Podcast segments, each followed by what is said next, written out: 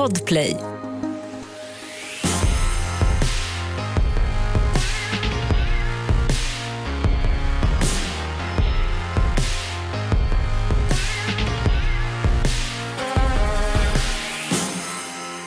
Välkomna till Tjejpodden. Det här är podden som ska få alla brudar där ute att må bättre.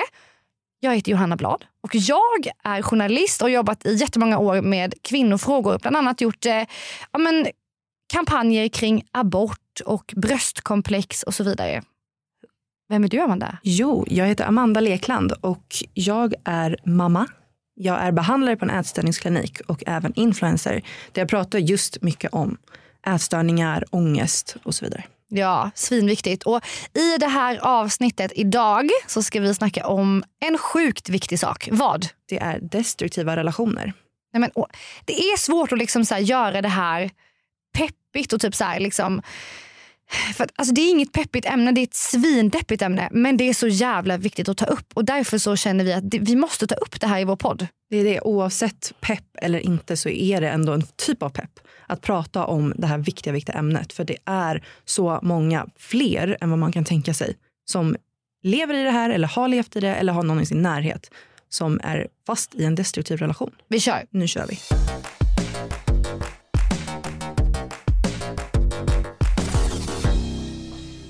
Hur har din vecka varit Johanna?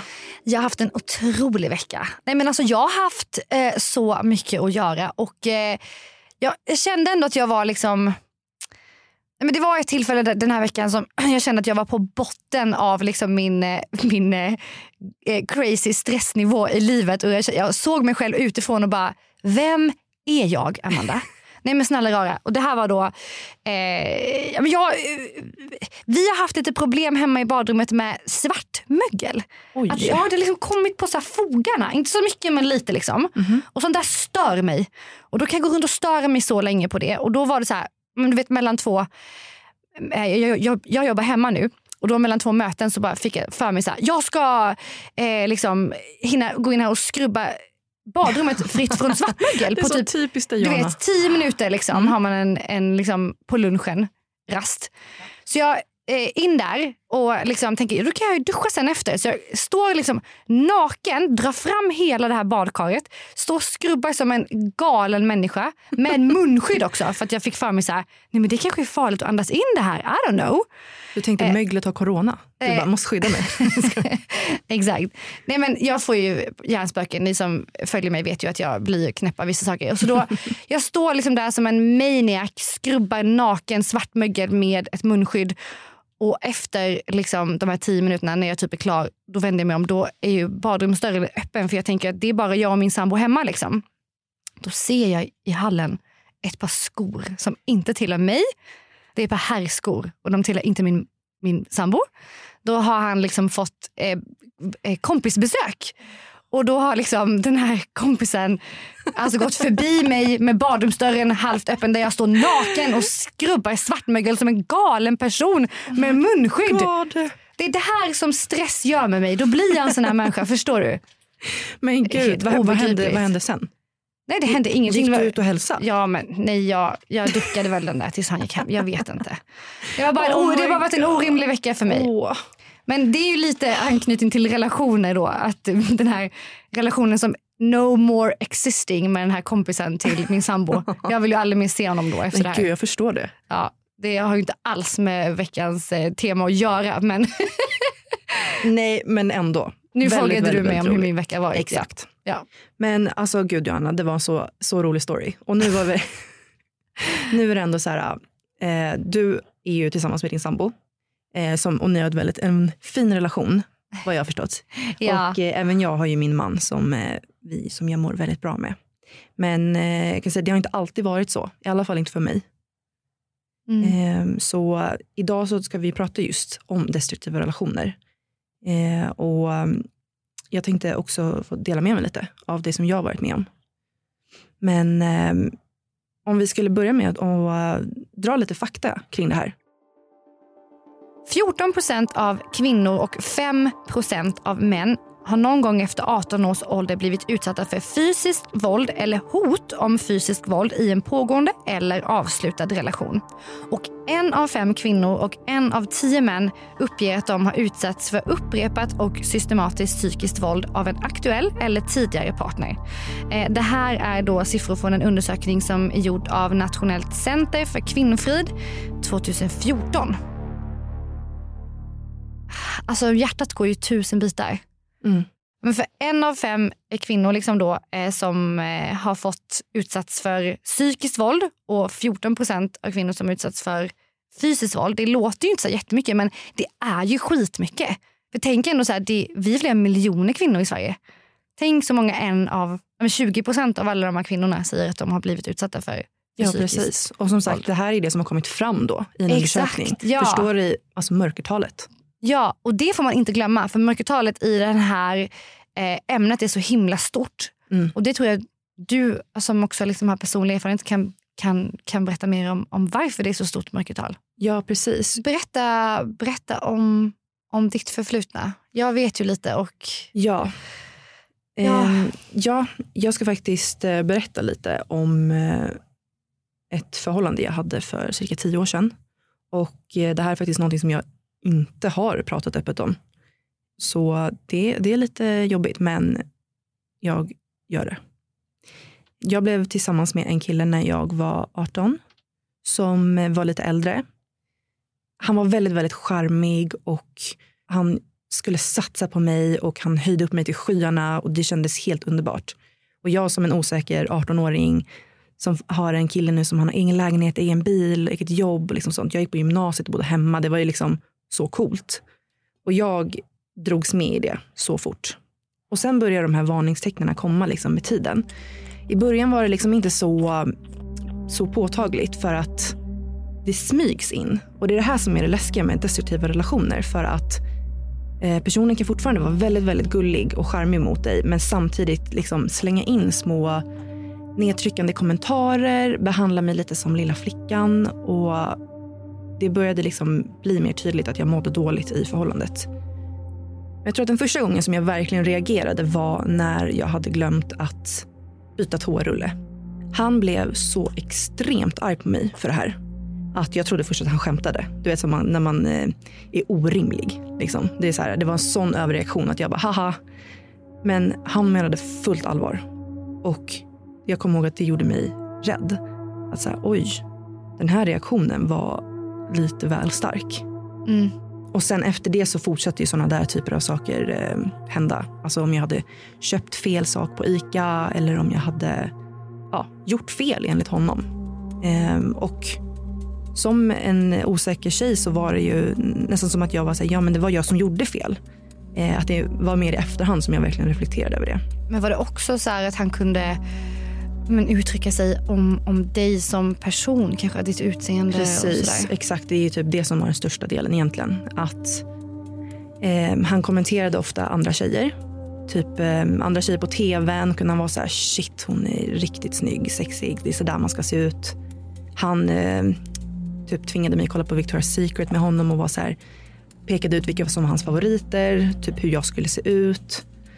Eh, vilket slutade med att det här triggade min ätstörning jättemycket som jag ändå var i just då. Eh, jag hade, Visste han om att du hade en ätstörning då? Nej, jag tror inte han fattade det. Mm. Ehm, jag hade liksom en Victoria's Secret-modell på min eh, mobil som bakgrund bara för att hela tiden påminna mig om att eh, det var ju så här det ska vara. Och eh, kunde liksom slänga ur sig mycket kommentarer för att jag ska bli osäker. Typ, ehm, typ eh, det började en ny tjej på jobbet idag. Du skulle nog bli väldigt svartsjuk om du såg henne. En sån här, såna kommentarer hela tiden. Och sen kunde han även typ då umgås med henne på fritiden. Men de var bara vänner. Men du vet, bara för att hålla mig osäker hela tiden. Och liksom kämpa för att vara den som han vill att jag ska vara. Mm. Ehm, och det här har ju faktiskt suttit med mig så länge. Det här är fortfarande som kan komma att när jag sitter och kollar på tv med min man idag och sen kommer en skitsnygg tjej i bikini får jag fortfarande den här klumpen i magen att bara shit han, nu tittar han på henne och tycker att hon är så snygg och jag är inte sån och liksom så. Även om det här var tio år sedan. Jag eh, har ju kommit väldigt, väldigt långt sedan dess och jag tror att det här är ändå en väldigt, eh, det är en väldigt, väldigt stark del i min historia till varför jag är som jag är idag. För att efter det här så lärde jag mig verkligen hur, eh, vad jag är värd och hur jag vill bli behandlad och vad jag inte kommer att acceptera. Hur, hur kom du ur det här? Då? Jag flyttade utomlands och ehm, det var liksom lite då jag fick modet till mig för då var jag ifrån honom. Jag hade mina vänner som kunde stötta mig och jag började se hur beteendet blev liksom värre. Han började följa alla som jag umgicks med där som han inte känner bara för att hålla koll på mig och vad jag gör. Han eh, började umgås med mina vänner hemma för att, som han inte umgicks med innan. Eh, också för att liksom fånga in mig lite. Eh, han ringde min mamma och berättade saker om mig eh, som inte stämmer. Och, Han ringde och ljög om dig? Ja, men precis för att skapa bråk mellan mig och min mamma. För att han vet att mamma är mig allra, allra närmst. Ehm, och till slut tog jag då modet till mig att göra slut med honom, eh, vilket inte landade väl hos honom. Utan han, eh, han avslutade det hela då med att säga att du kommer aldrig hitta någon som mig, du kommer aldrig hitta någon som älskar dig som jag gör. Ingen så framgångsrik som jag, ingen så snygg som jag. Du kommer vara ensam och du kommer sitta där och ångra dig. Det här, det här var ditt största misstag. Man bara, gubben när du säger sådär så Ja. det kan inte vara tydligare att jag kommer hitta någon bättre. Exakt. Och jag tror att det var den här distansen som fick mig att förstå vad det var som pågick. För att när jag också lärde känna de här nya människorna som inte hade träffat honom, då blev de så här, "Åh, herre, det, är någonting som inte stämmer här. Och det fick mig verkligen, det där sista meddelandet var så här, okej, det här var det bästa beslutet jag någonsin hade kunnat göra. Jag och min kompis satte på Taylor Swift, We are never ever getting back together och bara dansade och hoppade på sängen för att jag var liksom, jag var ute.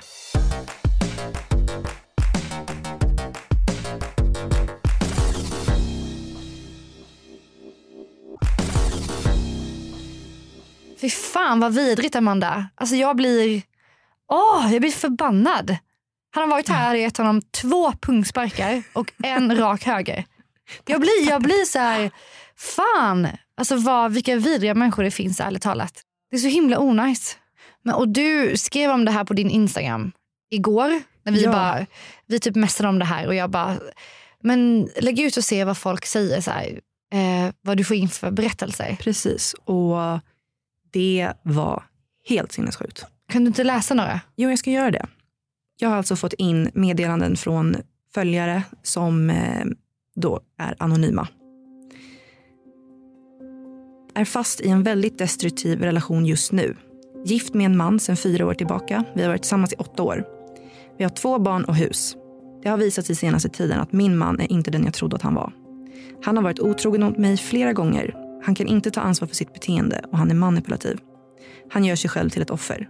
Han vill inte skiljas, men orkar heller inte att försöka med terapi för att rädda vår relation. Jag går sönder inombords och vet inte vad jag ska göra. Hur gör man? Vad gör man? Har varit i en destruktiv relation innan där jag blev psykiskt misshandlad. Trodde jag hade lärt mig någonting, men tydligen inte. Han satte mig på piedestal. Jag kände mig vackrast i världen, ett tag. Sen kom svartsjukan krypandes mer och mer. Efter en kväll ute, när jag pratade för mycket med min bonusbror, så gav han sig på mig fysiskt. Han tog en stol och slog mig blodig.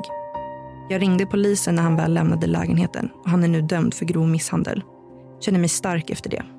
Men så besviken på rättssystemet. Blev bara böter för honom i slutändan. Inte så mycket heller för den delen och då var han ändå dömd tidigare. Åh, ehm, herregud.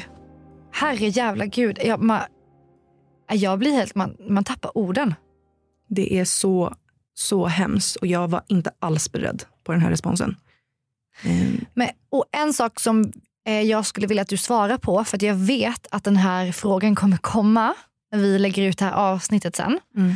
Då kommer det komma någon så här liten människa och säga så här, men varför lämnar inte kvinnorna då om de, om, om de är med, med partners som beter sig så här?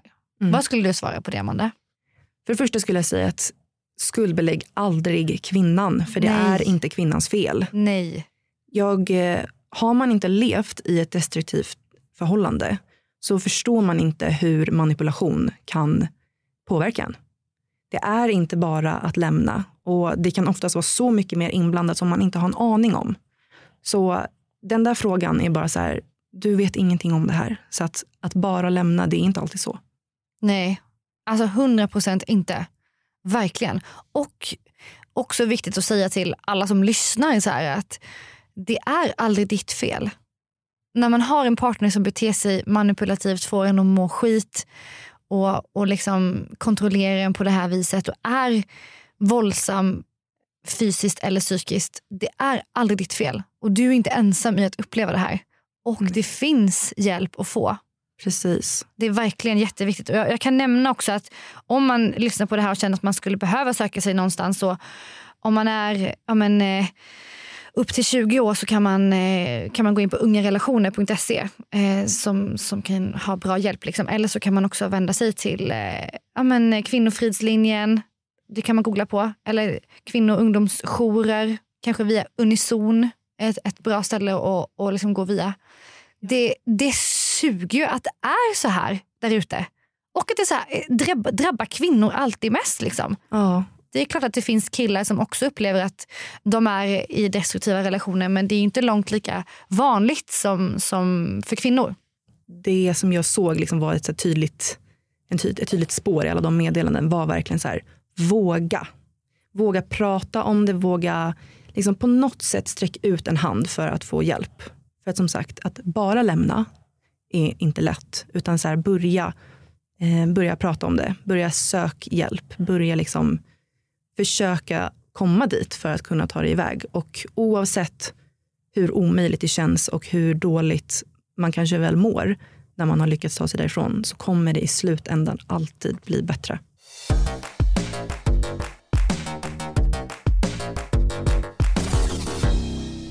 Vad fan, vi ska ju ha någon slags lösning på det här. Vi har ju som en Ja. sån punkt varje avsnitt. Det här är vår lösning. Man bara, vad fan finns det för lösning? Utrota alla de här idioterna. Det hade ju varit den största och bästa lösningen egentligen. Nej men ärligt, vad fan, nej men, eh, vad ska vi göra åt det här då? Alltså vad gör man? Alltså vad, vad gör man?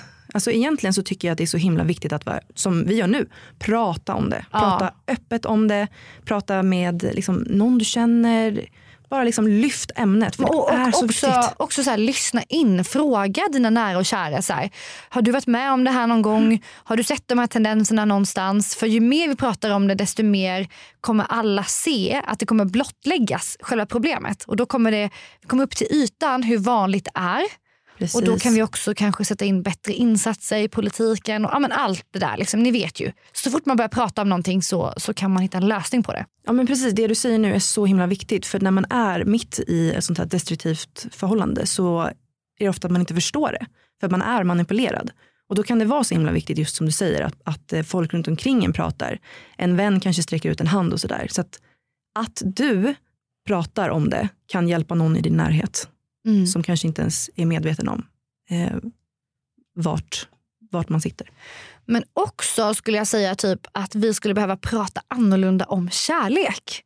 Alltså så här, vad är respektfull, sund kärlek? Vi målar ju upp någon slags så här romantisk bild av, eh, av vad kärlek är som egentligen är helt skevt. Typ Twilight. Man bara så här, snubben vill käka upp henne. Alltså han står så utanför fönstret och bara tittar på henne rakt in i månljuset. Och sen ibland klättrar han in genom fönstret och sitter på sängen och bara väntar på henne. Man, Man bara, bara- det är så jävla creepy egentligen. Man bara red flag. det är verkligen. Och du tänkte ju på The Notebook. Ja, jag kollade på The Notebook för inte så länge sedan och det är en sån här ikonisk kärleksfilm som man bara så den är så romantisk. Och eh, jag kollade på den här och bara gud vad mysigt. Men sen insåg jag bara what is happening? För att då är det alltså att eh, den här killen då, han eh, Som för övrigt spelas av Ryan Gosling. Precis, Jordens snyggaste människa, ursäkta. Exakt, det ska vara så här, han vill man ha. Han klättrar då upp eh, i en karusell, hotar med att släppa taget, eh, alltså hotar med att ta livet av sig om hon inte går ut med honom. Om inte hon accepterar en dejt. Men hon vill inte. Eh, men han följer efter henne och dyker upp på alla ställen hon är tills hon går med på att träffa honom. Vilket också är så här, vad är det för beteende? Nej, men man bara, ursäkta? Alltså det är så superstalker. Ja, och det här är, något, det här är liksom en av våra största kärleksfilmer. Förstår ni då hur det är vi ser Men på det är kärlek? ju hemskt för att man tycker liksom att det är roman. Eller jag vet inte. Eller man, det är som du säger, man, man har ju den bilden av att man har sett filmen och alla pratar om att men den är så fin typ. Ja, för när jag tog upp det här med dig, du bara åh, Notebook det är en av mina favoritfilmer. Ja, jag bara, nej, ja. nej, nej nu Johanna. Nej. Nu ska jag berätta för Sen dig. när vi började prata om det, jag bara, men gud jag är helt hjärntvättad. Precis. Alltså, och det här tror jag någonstans också gör att vi typ så här, inte kanske är lika vaksamma på vissa varningssignaler och sånt där. För att det är svårt att se skillnaden mellan vad är romantiskt och vad är helt jävla sinnessjukt. Ja, för det är som en tunn, tunn gräns däremellan. ja. Men vilket, det är precis så det är också i sådana här relationer. För att det inleds ofta med extremt mycket skärm och uppmärksamhet. Mm. Vilket så här sakta går över till någonting kontrollerande. Mm. Så det här är liksom, det, det visar ganska tydligt på hur det faktiskt ser ut.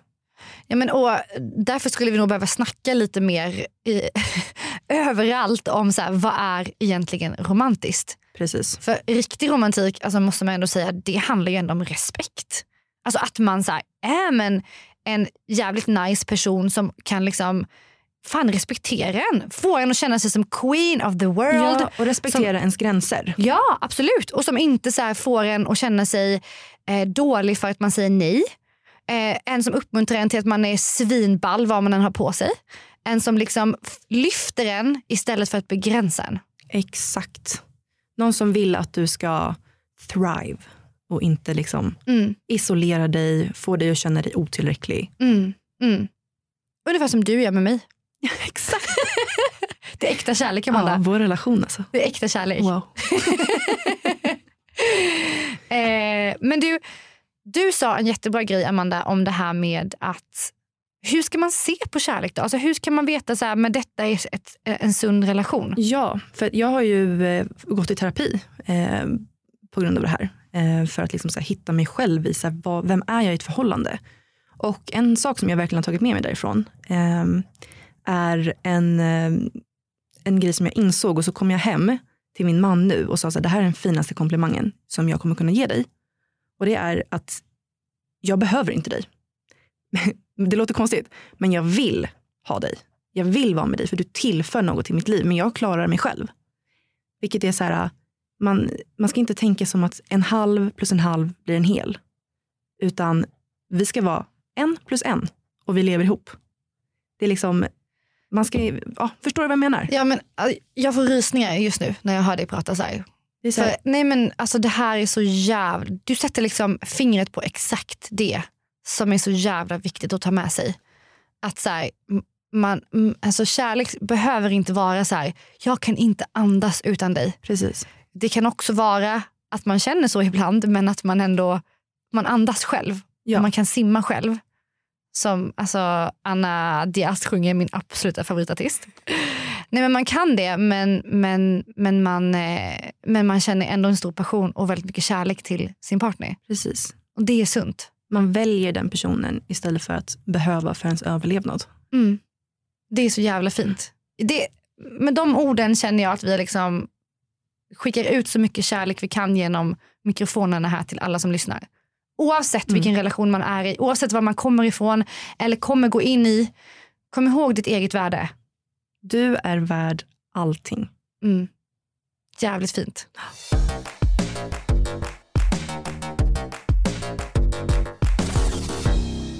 Ja men Johanna, det här avsnittet har känts så otroligt viktigt och det har faktiskt varit väldigt skönt för mig att eh, lätta på mitt hjärta. Mm.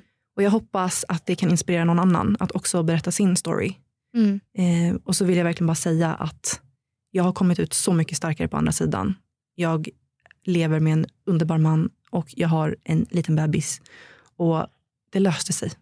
Det alltså, går. Så här, det går. Så länge du vet ditt värde och att du står på dig själv. Och det finns, det finns bättre tider framför och det finns hjälp att få. Jag vill bara liksom så här, sända ut det budskapet. Mm. Tack för att du vill berätta det här. Alltså det, det är därför jag insp- inspireras så mycket av dig. För att du är så jävla stark. Tack så jättemycket. Det var jätteläskigt. Ja, jag förstår det. Ja, Och det här är nog ett av de tyngsta avsnitten som vi har gjort hittills. det kan man lugnt säga. Ja. Och kanske kommer bli ett av de tyngsta avsnitten också på typ säsongen. Eh, men så otroligt viktigt och eh, tack för att du delade med dig. Tack själv. Du är bäst och ni som lyssnar också. Ni är bäst. Glöm inte att gå in och följa oss på Tjej podden på Instagram. Och eh, följa Amanda Lekland. Och johanna.blad.